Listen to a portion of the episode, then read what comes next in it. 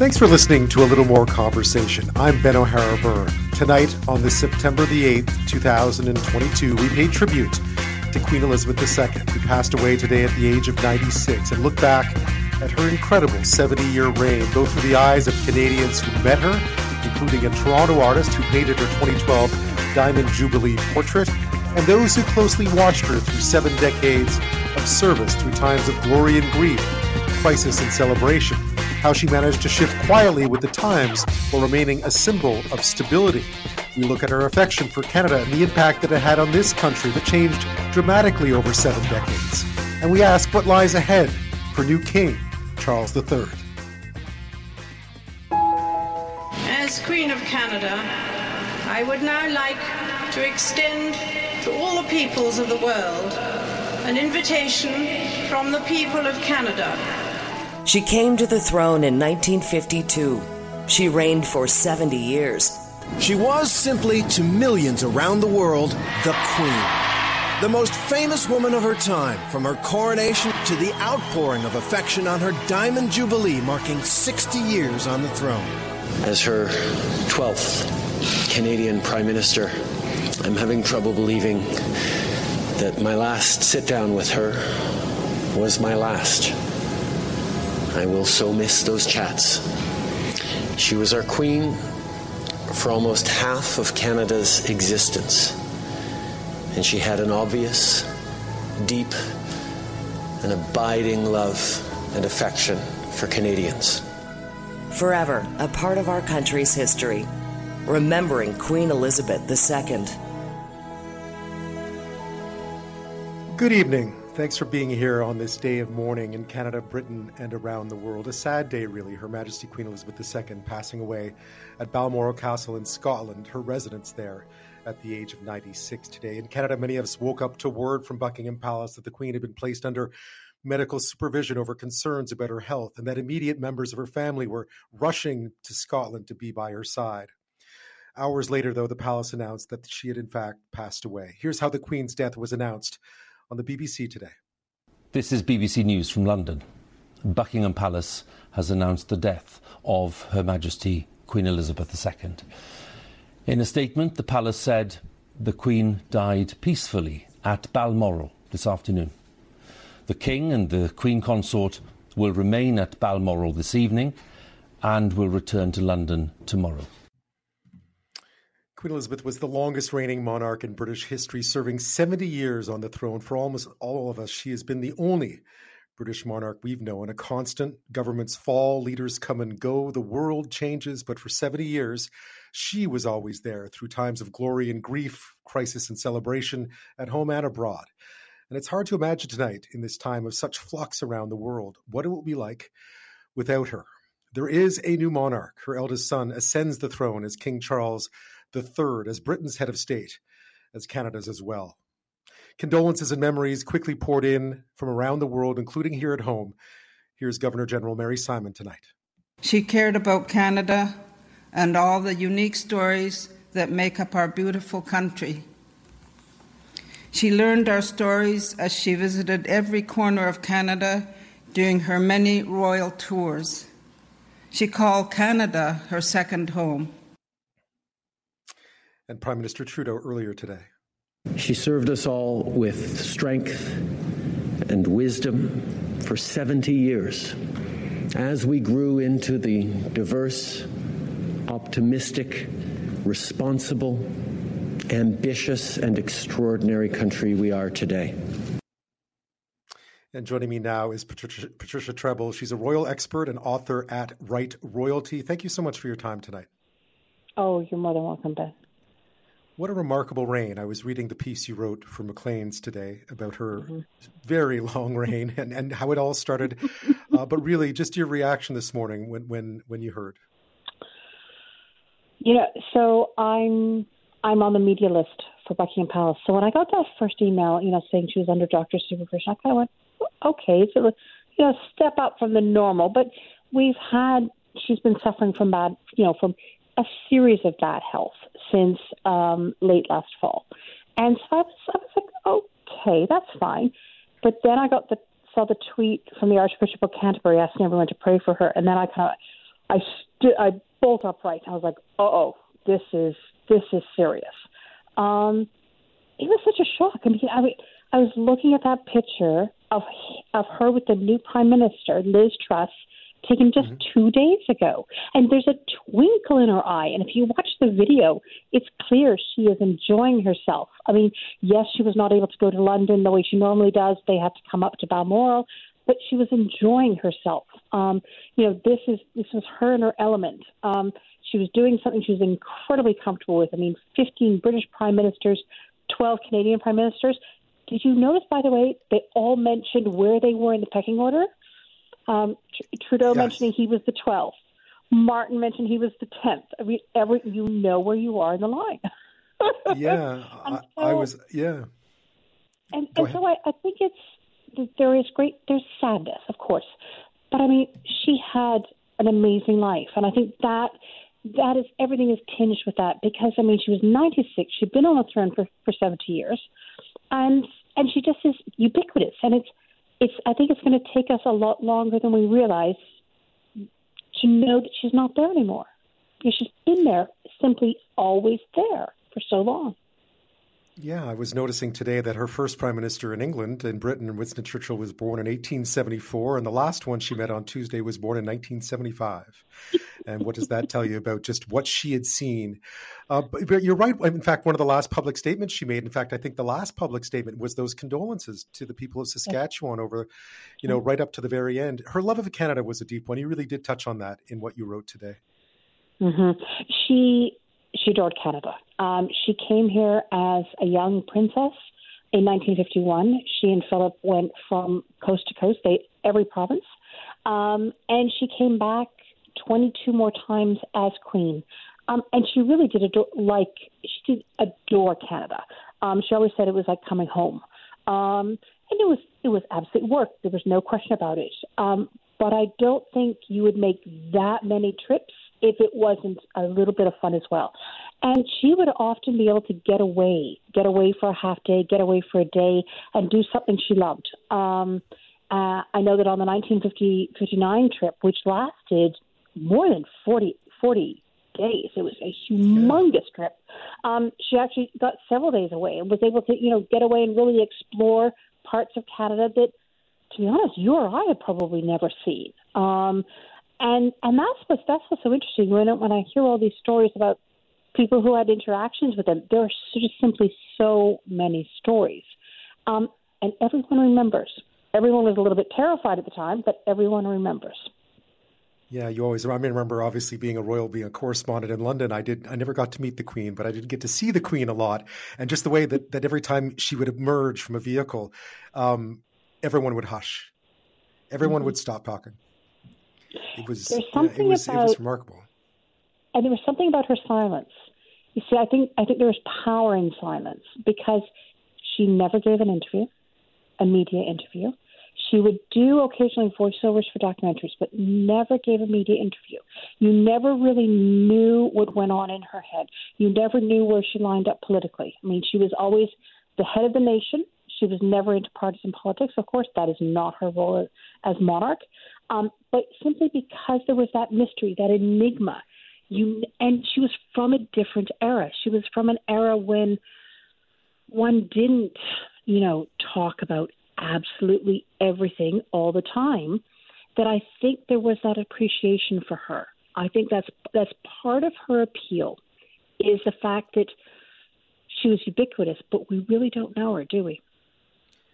Not much. I mean, we know bits and pieces. I remember so many people trying to sort of divine what it was that she would be thinking about or trying to parse her words to find mm-hmm. some sort of meaning, whether it was during the Scottish referendum or any other of those, trying to figure out what she was saying. But she always managed to walk that line, to sort of stay both reserved, but in some ways, as you pointed out, also uh, quite approachable in many ways. Mm-hmm.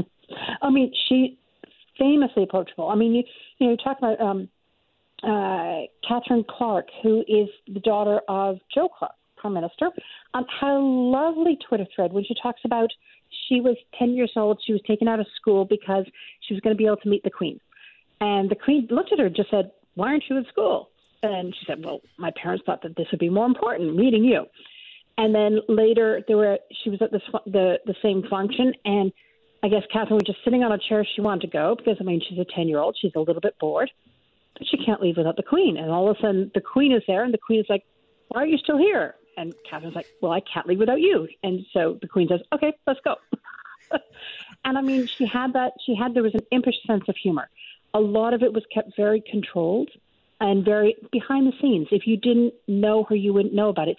But that was the wonderful thing about the pandemic. As awful as the pandemic was, you saw the Queen on Zoom and you saw those interactions. You saw those tiny little, you know, gives and takes back and forth um, that everyone talked about. And then now the whole world could see them on Zoom because the Queen had to adapt to a new technology.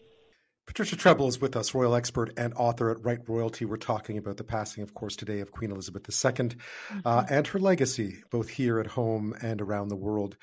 So, what now? I mean, I realize that because um, she passed away at Balmoral, that it changes things over the next week or so. We're going to see something maybe we didn't expect to see in terms of you know a celebration and uh, the tributes to her over the next week or so. Yeah, I mean, so they've been planning for this a long time, royal officials. Um, the Queen has been involved. The Queen signed off on it. Um, the plan is called London Bridge, um, and they they name them all after bridges. Um, go figure. It's it's a British thing.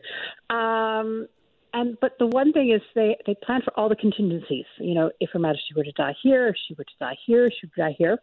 And beside Balmoral, um, they put a note saying the most difficult because it's literally the very top of Scotland. Um, so what's going to happen is the focus is really going to shift more to Charles for the next few days.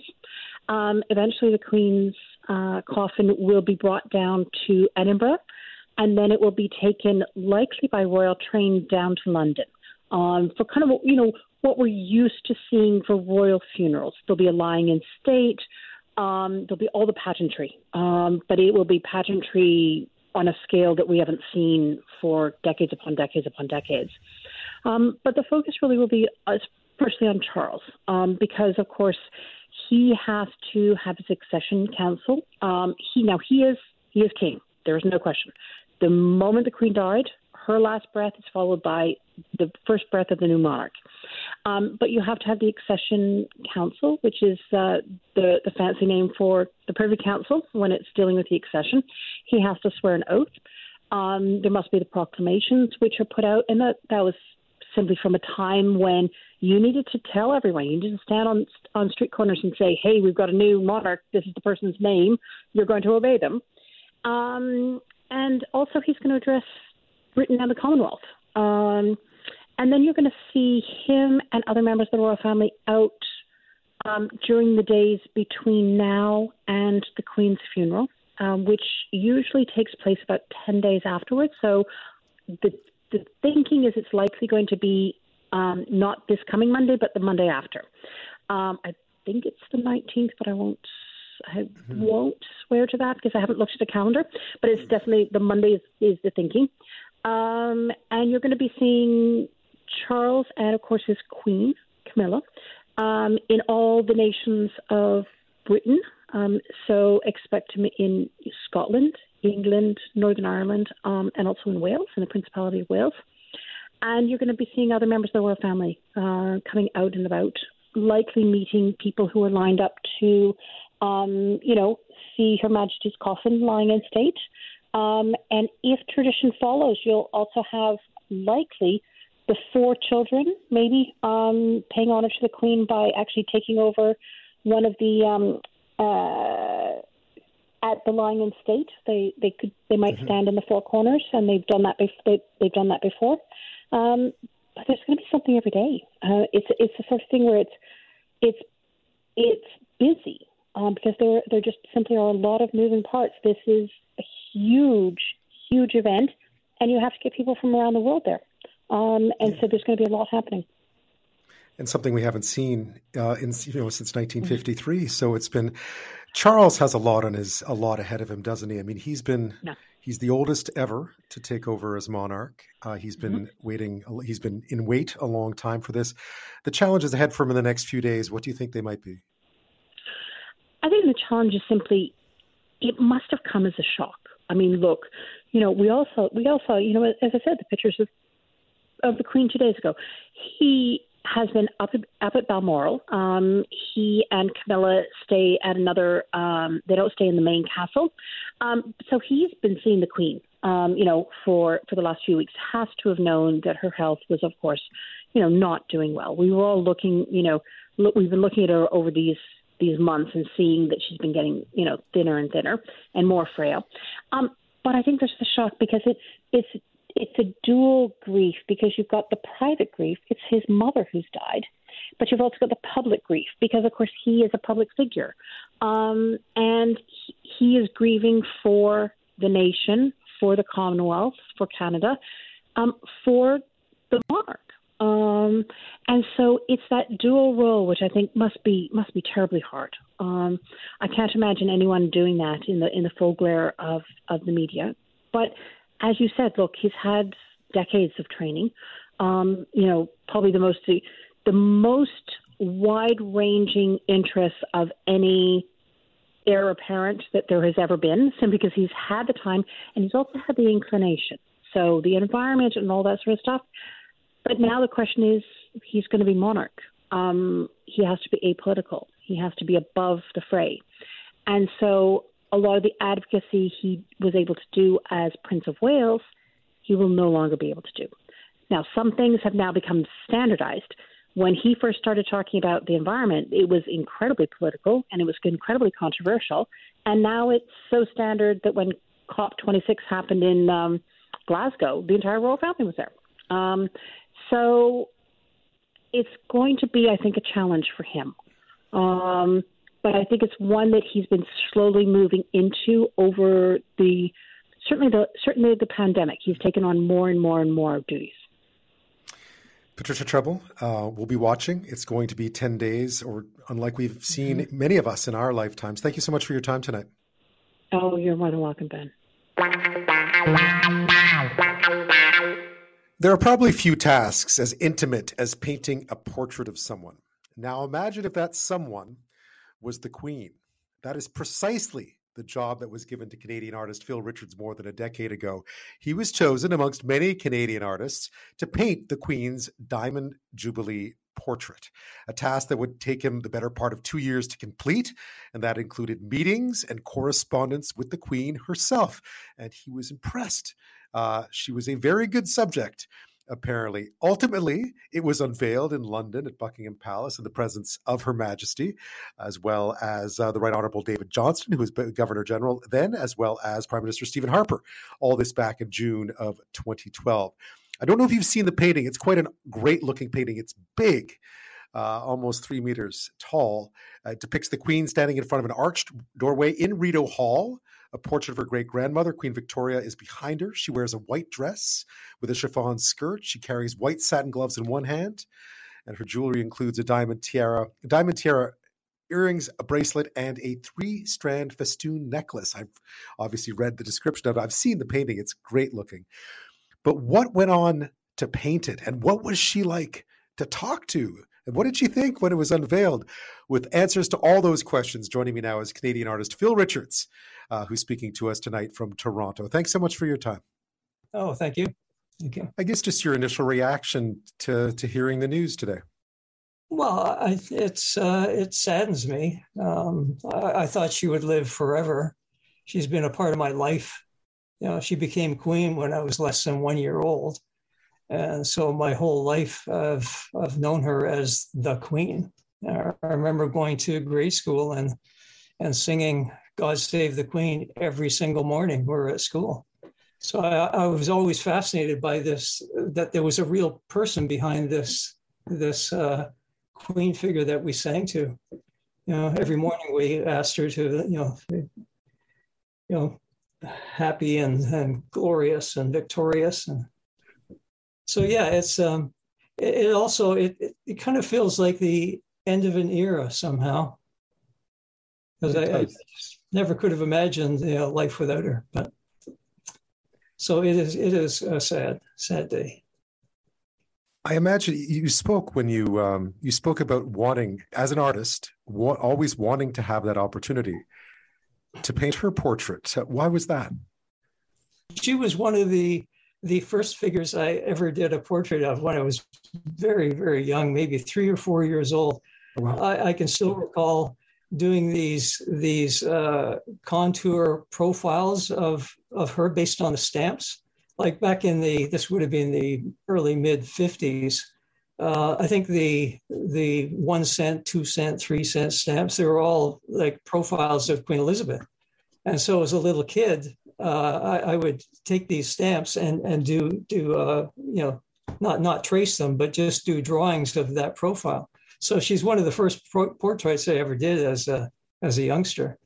And then when I when I became a, um, a professional artist uh, and, and, started doing, I, I, didn't start off by doing solely portraits. I kind of grew into that.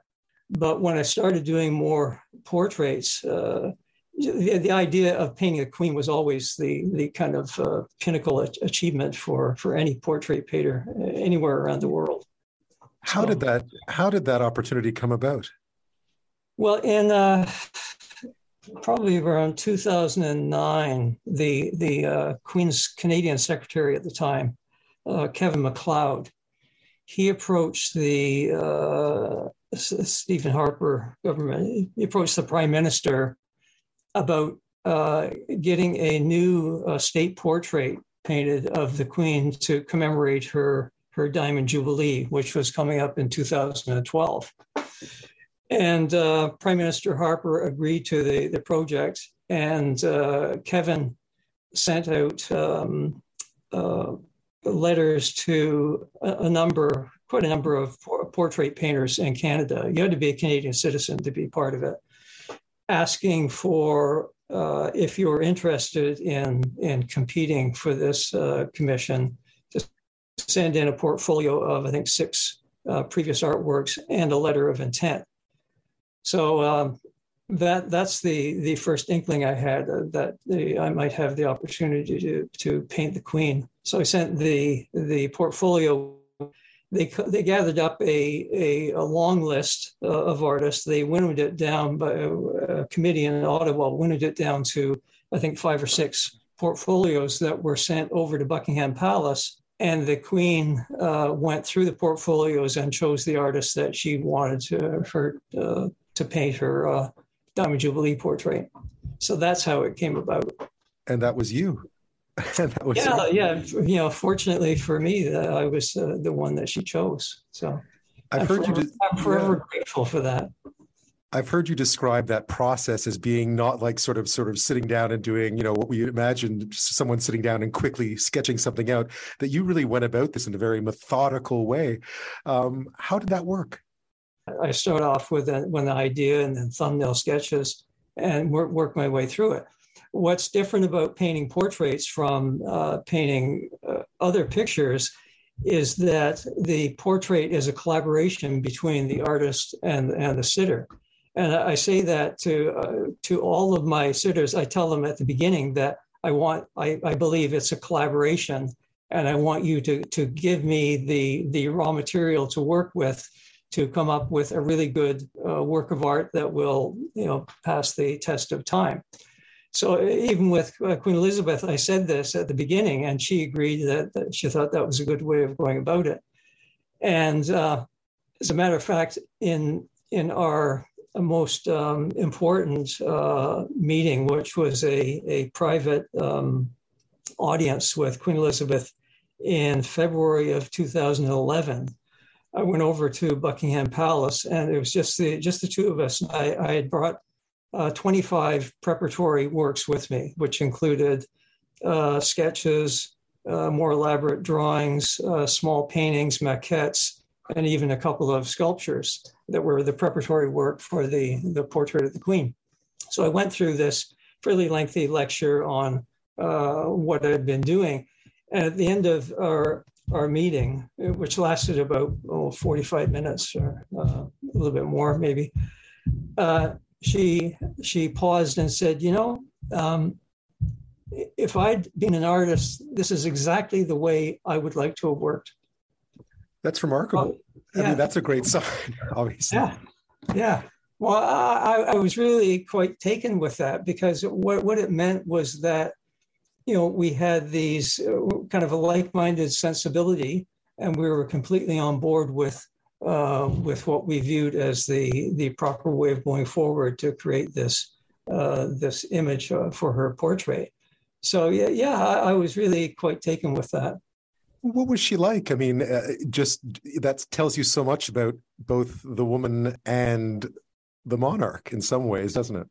Yeah. Well, uh, what I was surprised by was how different she was from the the kind of public figure that I'd gotten to know up to this point because I always thought of her as very quiet and reserved. And you know I'd seen her Christmas addresses pretty pretty much throughout my whole life. And she's very measured in, in the way she presents herself in public.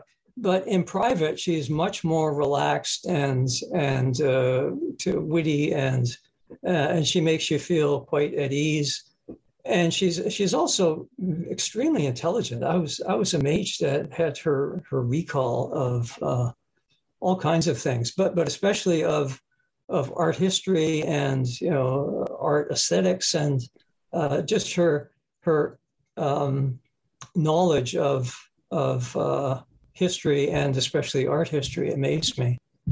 Our guest this half hour is Canadian artist Phil Richards. We're talking about the Diamond Jubilee portrait he painted of the late Queen Elizabeth II. Uh, it was unveiled back in 2012, but it took several years to put together. He's been explaining some of that process as well as his meetings uh, with the Queen and what it was like and just how impressed he was with her, not just as a monarch, but also just as a subject uh, for his painting.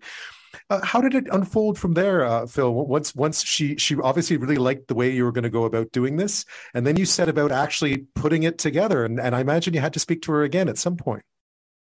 Yeah, well, after that um, that private audience with her, uh, there was uh, email uh, correspondence throughout the next um, a year, I guess it was and so I, I, would move move forward and do a. But after that meeting, I, I got a letter from from her uh, telling me how impressed she was with the the presentation, uh, and that and she gave me the the go ahead to to move forward to the to the final painting.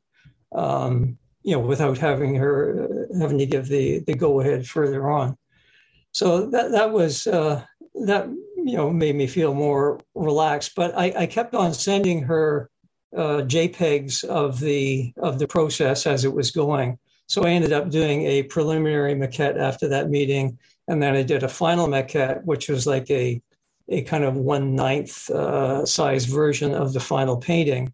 And then when I was doing the final painting, when it was finished, I sent her a JPEG of the of the finished product. So uh, she I, I kept in touch with her right up to the to the final painting. And uh, but she hadn't see, she'd only seen jpegs when we we finally unveiled it in june of 2012 she'd only seen the jpegs to that point. What was her reaction? Because obviously this was far larger than a jpeg right? Yeah yeah well that that was the okay um, if you look at the the uh, unveiling was filmed. And if you look at the film you see she pulls the the string that, and then the uh, drapery comes off the painting. It's unveiled. She walks to the front of the painting and she pauses there. And then she looks to her left where I was and she says, uh, Philip, uh, you've changed this quite a bit since I last saw it. So I walked over to her and I said, Well, yeah, but because the, the, last maquette you saw was six by nine inches and this thing is six feet by nine feet. Said, she said, No, no, it's not the size. It's, it's these things over here. And she pointed to uh, a, a, desk, a Carlton desk that was uh, uh, depicted beside her figure in the painting. And on that desk were some still life elements, you know, including an ink pot and ink wells and a, a flower vase with a rose in it and a basket of, of flowers, that kind of thing.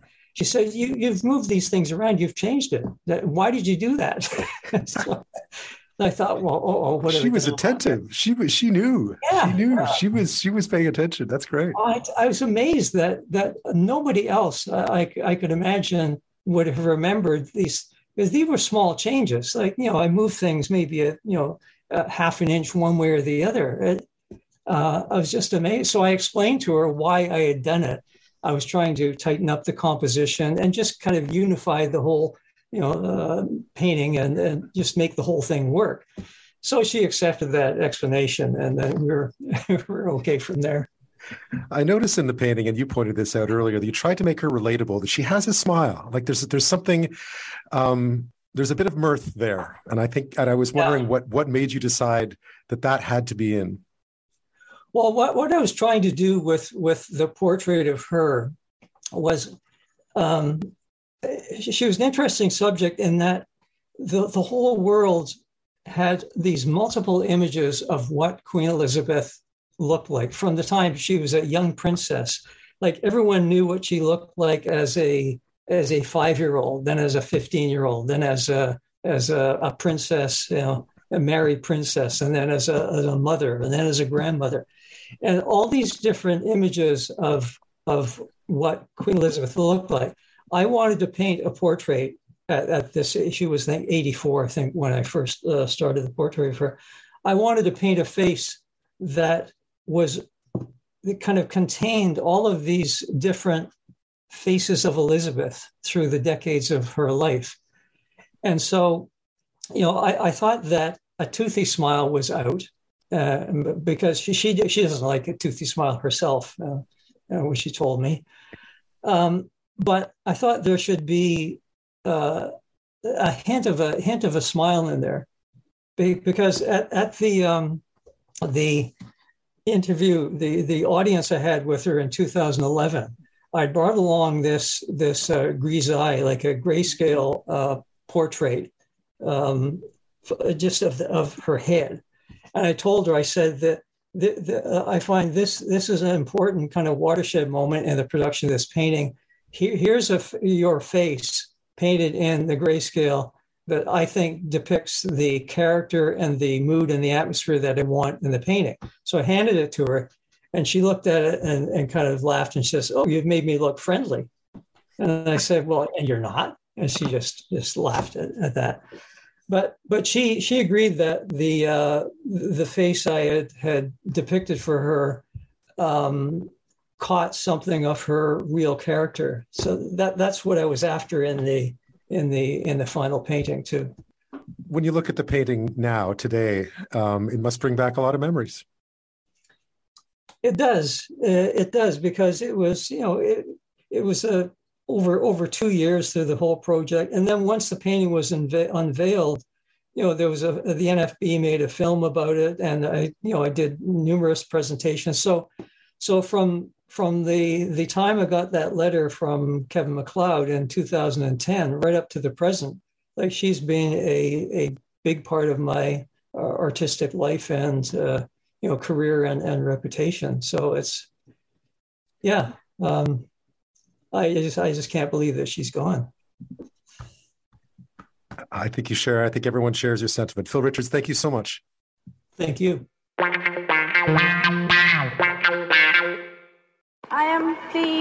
And proud to be with you today, not only to celebrate the patriation of the Constitution, but to rejoice in Canada, its past, its present, and its future.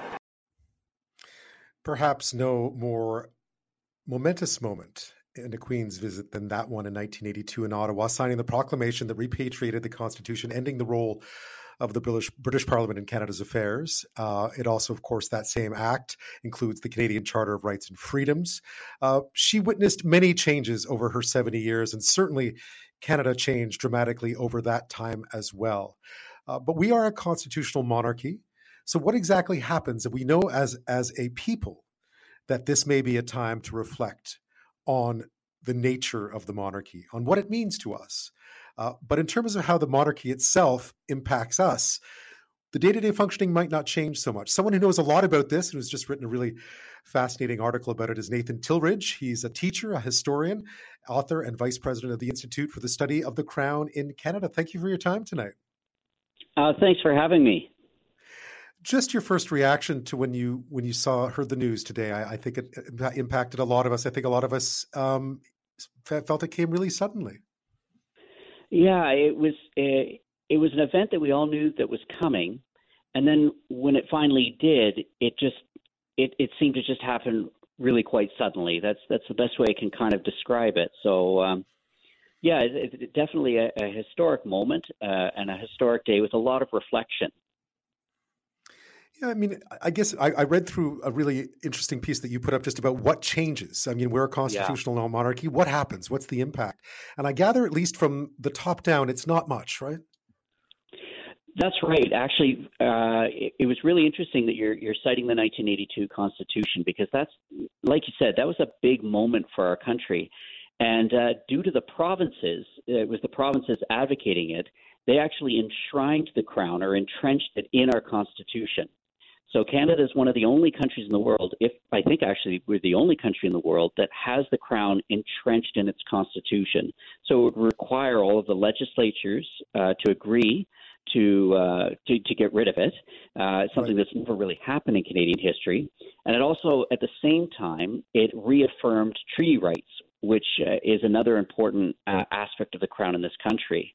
So um, it, it's really kind of the, the, the very structure of our democracy, and that was really cemented in 1982 with the uh, with the Constitution Act.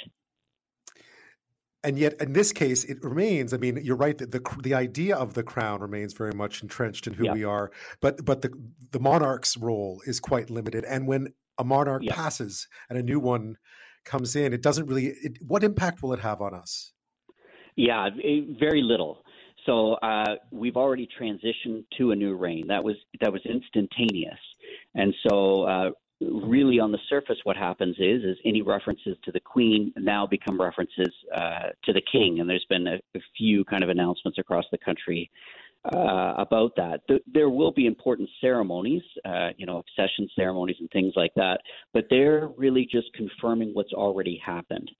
So, uh, as a matter of kind of the machinery of government, it continues on. It, it kind of chugs on uh, with with no changes really whatsoever to the to the day to day running of the country. In terms of uh, of just the Queen's reign, her seventy years, because she lived through a lot of momentous times in our country the flag yeah. you know the referendum um, the advancement of reconciliation there was a lot of different yeah. things happening in our country over the time that she was in power as our monarch um, as yeah. our head of state how do you think she did i mean it, it's really quite remarkable when you take in yeah that swath of history uh, and, and quite a chaotic federation that's still not done kind of forming into what it needs to be.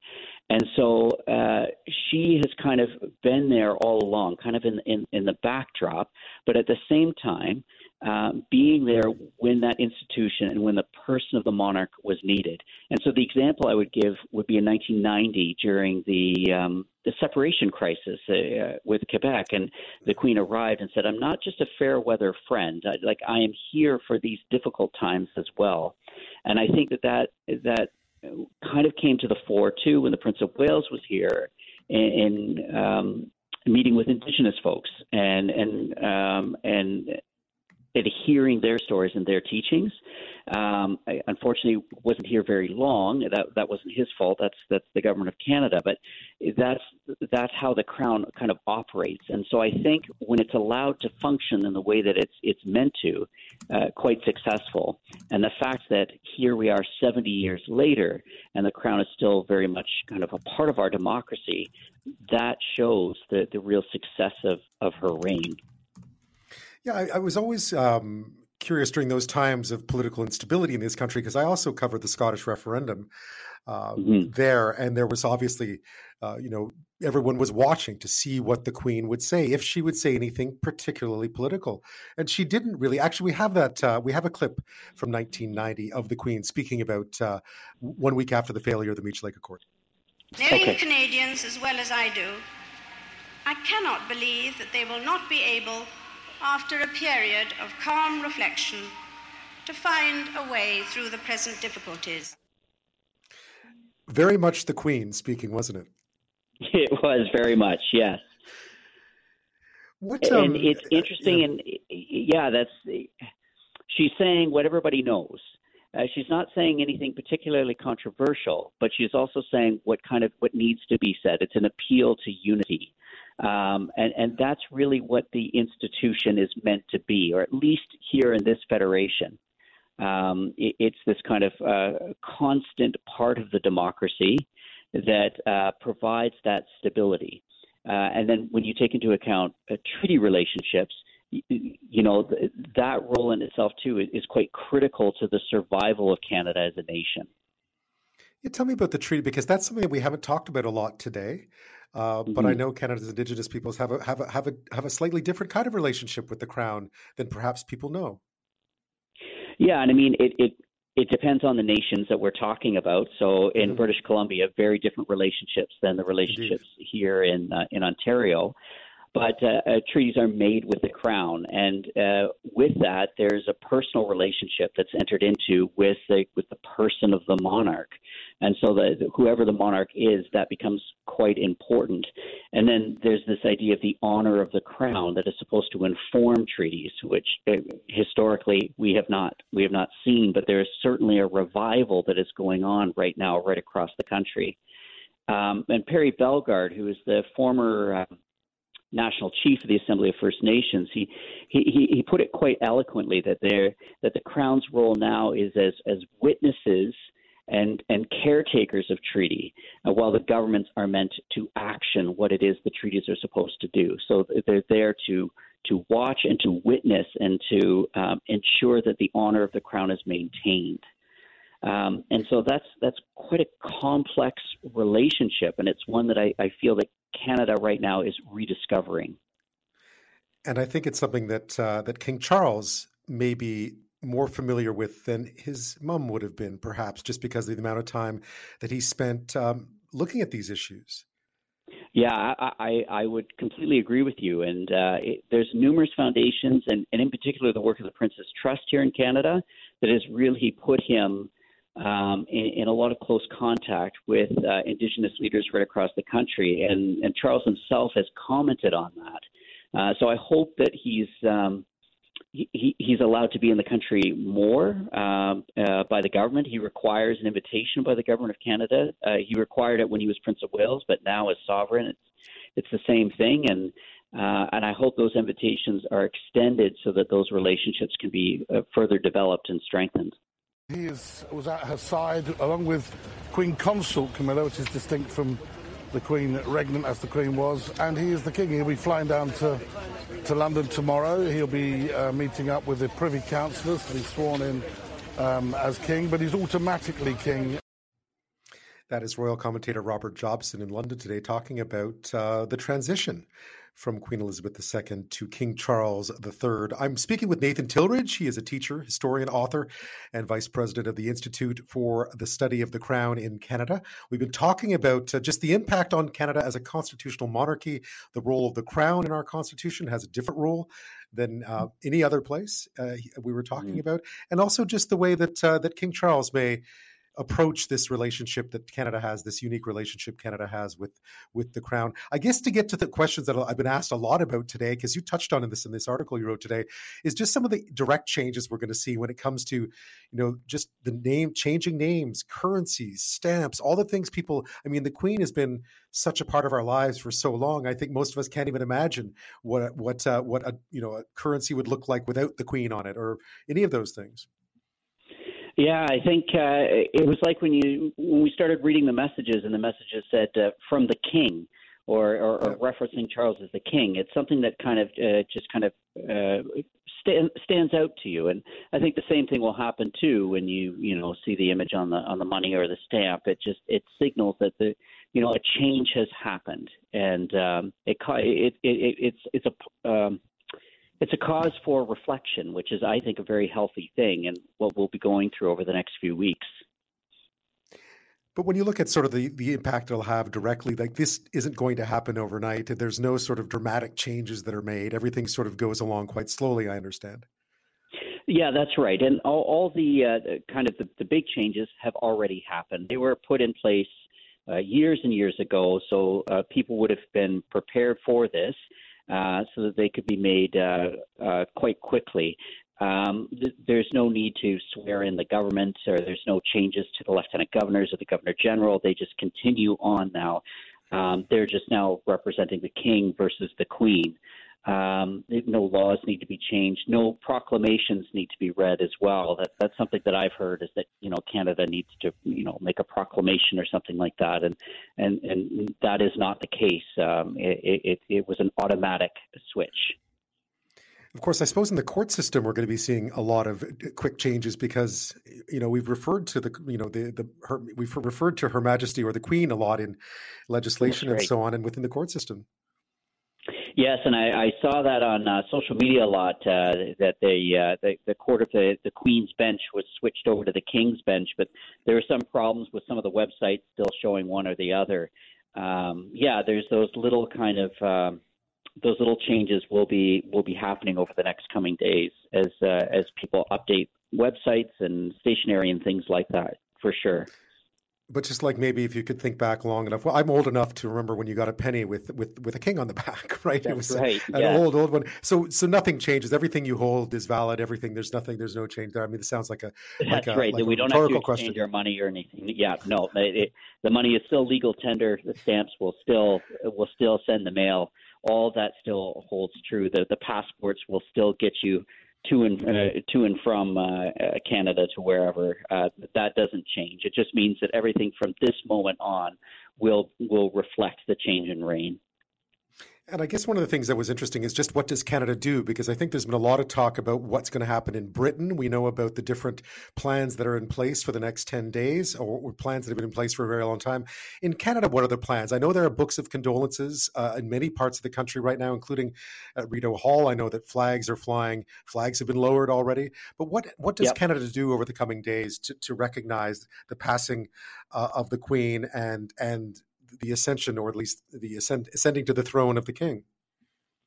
Uh, well, due to the nature of our federation, it'll it'll depend on each jurisdiction. So the federal government will will likely be in mourning for ten days. So flags will be lowered and messages of condolence will be sent by the prime minister and and various dignitaries to uh, the royal family.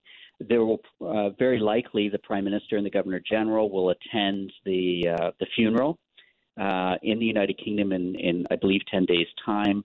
So you'll see things like that. Yes, you'll see books of condolence. You'll see a lot of um, um, uh, reflective pieces, uh, like in the news and on television and things like that. As far as formal um, formal events, that will depend on jurisdiction to jurisdiction. But I, I would expect, you know, uh, for religious folks, there will be different uh, services, uh, uh, celebrations of life, or services in memory. Uh, there may also be what's called accession councils called in the different provinces, and that's just where their formal um, recognition of Charles as becoming king uh, is is read out. Uh, it's basically just um, going through the motion to to reinforce what's already happened. You'll see that certainly on the federal level, but I think some of the provinces are going to do it as well. Well, Nathan Tidridge, uh, for someone who is uh, vice president of the Institute for the Study of the Crown in Canada, this is certainly going to be a, a time of change. I think uh, not not dramatic change, uh, but I imagine it'll take some time for all this to sink in. I think so. I think as a cultural moment, it's it, it's a big one, and there's a real sense of I think an end of an era. Certainly, in the great span of the Queen's life that begins with service in the Second World War. So I think as a cultural moment too, this is going to be a big event, a, a big international event that I don't think we're ever going to see something like this again. Certainly for this generation, and so it'll be interesting to see how that unfolds. Well, thank you again for your time tonight. All right, take care. Industry and commerce may bring wealth to a country, but the character of a nation is formed by other factors. Race, language, religion, culture and tradition all have some contribution to make. And when I think of the diversity of these factors in Canada today, and the achievements that have grown from their union, I feel proud and happy to be Queen of such a nation. The Queen speaking back in 1957 on a visit to Canada, one of 22 as Queen, one of 23 total. Uh, the Queen's attachment to the Commonwealth is well known. Her attachment to this country was unmistakable. She visited here again 23 times, uh, beginning in 1957 with those words you just heard. When she and the Duke of Edinburgh made a four day visit to Hull in Ottawa, where they officially opened that fall session of Parliament all the way back in 1957, she would return for a six week tour of all provinces and territories just a few years later in 1959. And she came back for some of the biggest events in our history Expo 67, the Montreal Olympics in 1982, to sign the proclamation of the Constitution Act, the 125th anniversary of Confederation, the Commonwealth Games in Victoria, finally a nine day trip with Prince Philip in 2010. The Prime Minister said today the Queen had a quote, obvious, deep, and abiding love and affection for Canadians. Well, joining me now to look at her relationship with our country and our relationship with her is Keith Roy of the Monarchist League of Canada. Thanks so much for your time tonight. No, thanks for having me, Ben. I guess just your initial reaction. I think we um, this morning. I think we understood that she was in ill health, in poor health, um, but she was. We just watched images of her with Liz Truss, the new British Prime Minister, the other day, and it all seemed quite sudden. It's it's quite remarkable that uh, she she worked until her last day at a job she loved. Uh, she performed that job admirably. Uh, passed away at uh, the old age of 96 and and did so at um, at a beloved home uh, at Balmoral with her family around her. Uh, we could, we could all be so lucky to live such a meaningful life and have it come to such a a perfect ending. What was your reaction when you heard? I know this is something close to you. Yeah, you know, it, it's obvious a, a, personal sadness. I have a, a, deep affection for Her Majesty, as as many Canadians do, and people around the world. Um, I've I've never heard anyone have an ill word to say about uh, the Queen personally, um, taking the institution aside. So uh, she's just a beloved figure. And it's also a day of you know, celebrating a, a life very, very well lived. Uh, you know, we, we could all be so lucky to, to have uh, a job we love and a, and a family that we're close to and, and to be so committed with such a sense of duty um, her her steadfast duty in her role is it's it's just so admirable. Um, so there's a lot to you know there's a, there's a great life to celebrate and um, and a loss to mourn all at the same time. She was more than a figurehead here in many ways, though I know, like many people around the world, who some with who don't even have a close relationship or a close fondness of the monarchy, had a very close affection or a lot of affection for the Queen herself. She seemed to be in, to be able to embody both those things, especially later in her life what's what's been interesting, I've been listening to a lot of news reports today and people calling in and sharing their personal anecdotes. And at the at the top of this, you were talking about all the visits she's made to Canada and British Columbia. We actually don't we don't call those visits; we call them tours because the Queen is as Canadian as you and I. Uh, King Charles is as he's the personification of Canada uh, now, and she was the personification of Canada for 70 years. And her interactions with people uh, indicated that she cared deeply about that role. She wanted to be part of this country. She felt like she was part of this country. She she engaged with people. Uh, she, she never, you know, think about all the engagements over all the years and all the royal tours in Canada. She never once looked aloof or disinterested. She was always there. She was always engaged, and, and she really wanted to be part of our nation, and, and she was. Did you get a chance to see her? I uh, had the opportunity to meet the Queen twice, um, once on a rope line in Toronto, uh, and another time at what was effectively a state dinner in 2010 uh, in Toronto at the Royal York. I was I was presented as one of the guests uh, waiting in line, and I turned the corner. I handed my my name card to her aide de camp, who shouts out, "Your Majesty, Mr. Keith Roy." And I walk forward and I, I meet Prime Minister Harper, and then I do the protocol bow for the queen, and she offers her hand, which I take. And I look up, and she's standing there in this just a splendid gown. She's got the maple brooch, which is her, you know, her Canadian jewelry, uh, and she's wearing the diamond tiara, which is not quite as heavy as the crown, but it shines quite bright because those are real diamonds. And uh, she had this aura about her, and it's everything you imagine a queen to be. And she she truly was a queen, and she knew it, she conducted herself accordingly, quietly in the background, gently prodding prime ministers and privy councillors, uh, overseeing things, active you know, active in the business of monarchy until the day she died. But she carried herself in a way that um, I've I've met a number of important figures in the world.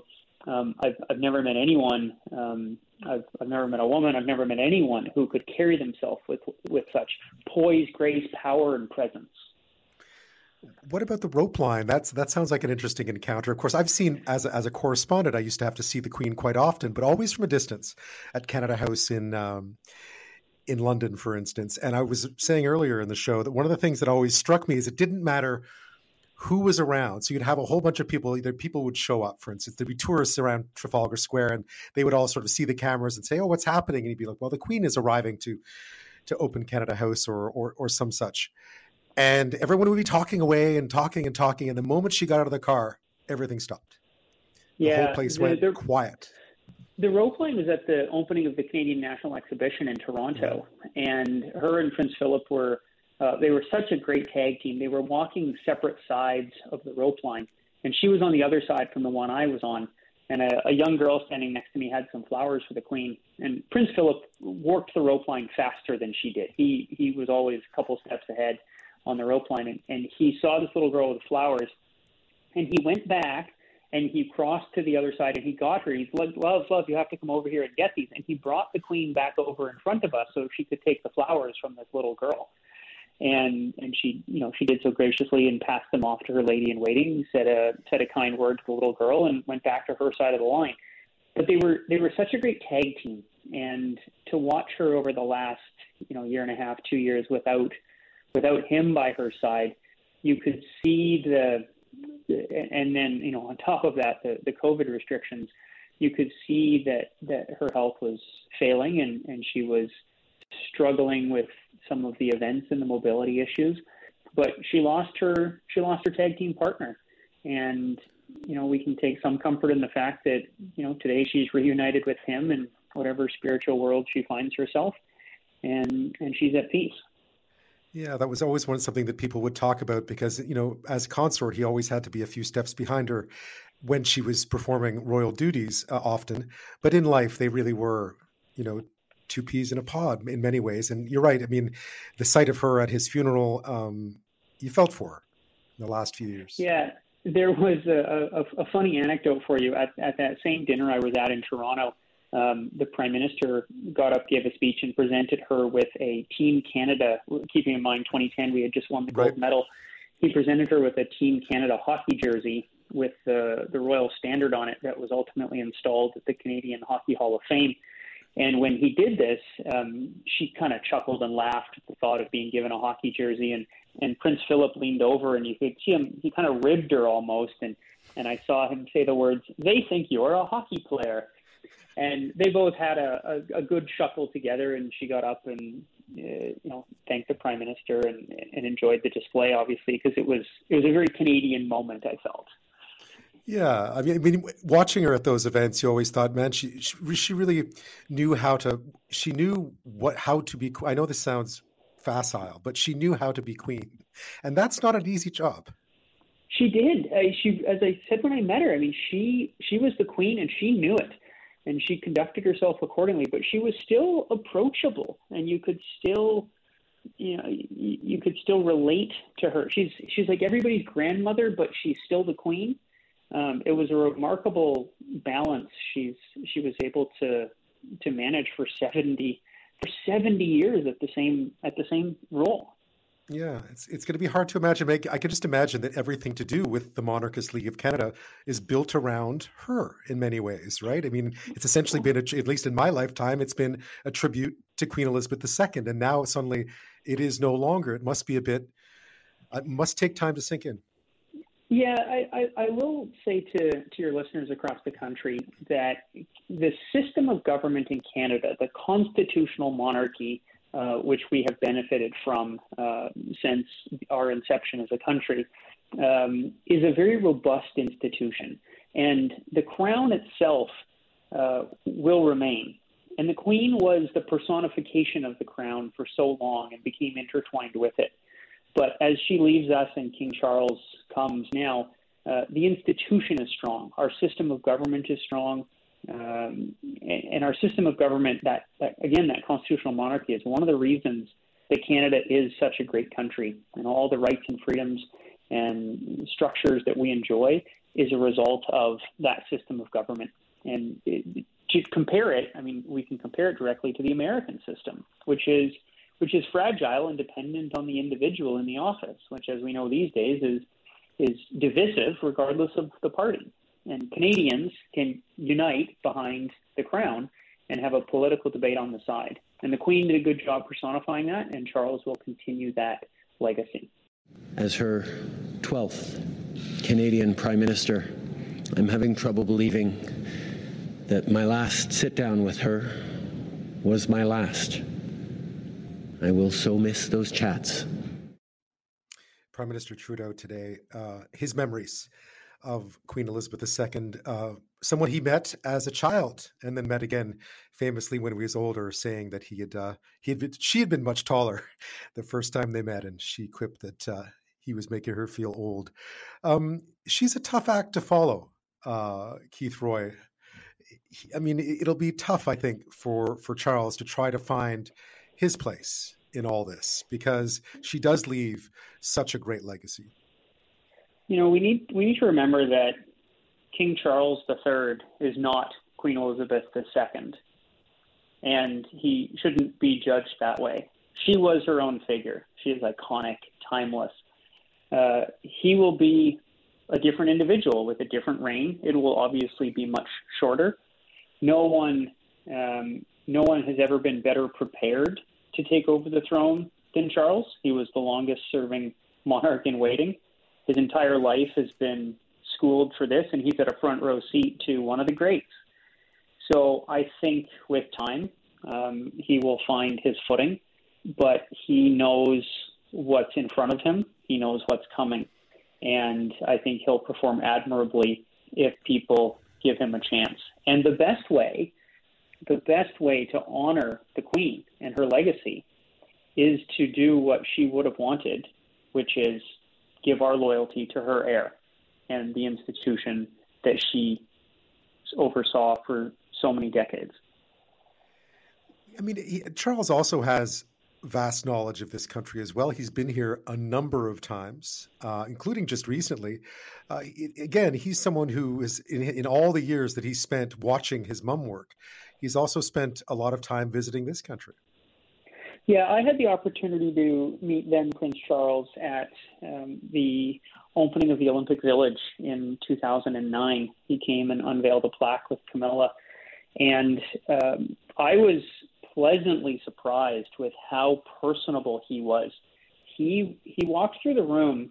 Um, he had a he had a drink in one hand. Uh, James Moore was in the Heritage Minister, was kind of guiding him through. And he walked through the room and he talked with everybody, shook everybody's hand. And when he was talking to you, he looked you straight in the eye and you felt like there was nobody else in the room. He was so good at it, and it was it was notable because I've been around a lot of politicians, and they they all wish they had this skill. But he'd be talking to one person, he'd be shaking hands with the next person, looking them in the eye. He'd go back to the previous person, he'd leapfrog to the next one. Um, much like his mother, he was inquisitive, he was interested. Um, and he was engaged in the in the event itself. And I was I was very impressed. And I I think you know he had a bit of a tough time and a tough youth. He was he was the first member of the first heir apparent to ever kind of grow up in the spotlight. Right, there wasn't mm-hmm. a spotlight. Before, you know, Elizabeth didn't have to really grow up in much of a spotlight, and he grew up in quite a bright one. And so there was no playbook for that. Whereas we had the playbook for William because we saw it with Charles, and so William was raised a little bit differently. But Charles is kind of a, a test case for this. Um, but but in in his latter years now, um, he's very well equipped to be our king. And you know, God God save the king. Yeah, and I think, and this is um, you know this when I met them, I think people may be pleasantly surprised with how um, engaging Camilla can be as well. Oh, she. She's wonderful. Um, I was uh, much, much your comment. I was very surprised with how engaging she was.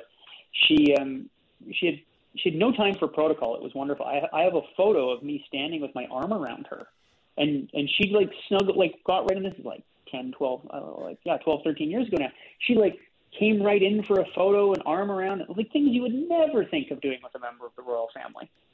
Um, and and she has been a remarkable source of strength for Charles and will be a, a wonderful queen consort for him in, in helping him carry out his duties, much like we saw Prince Philip help the queen.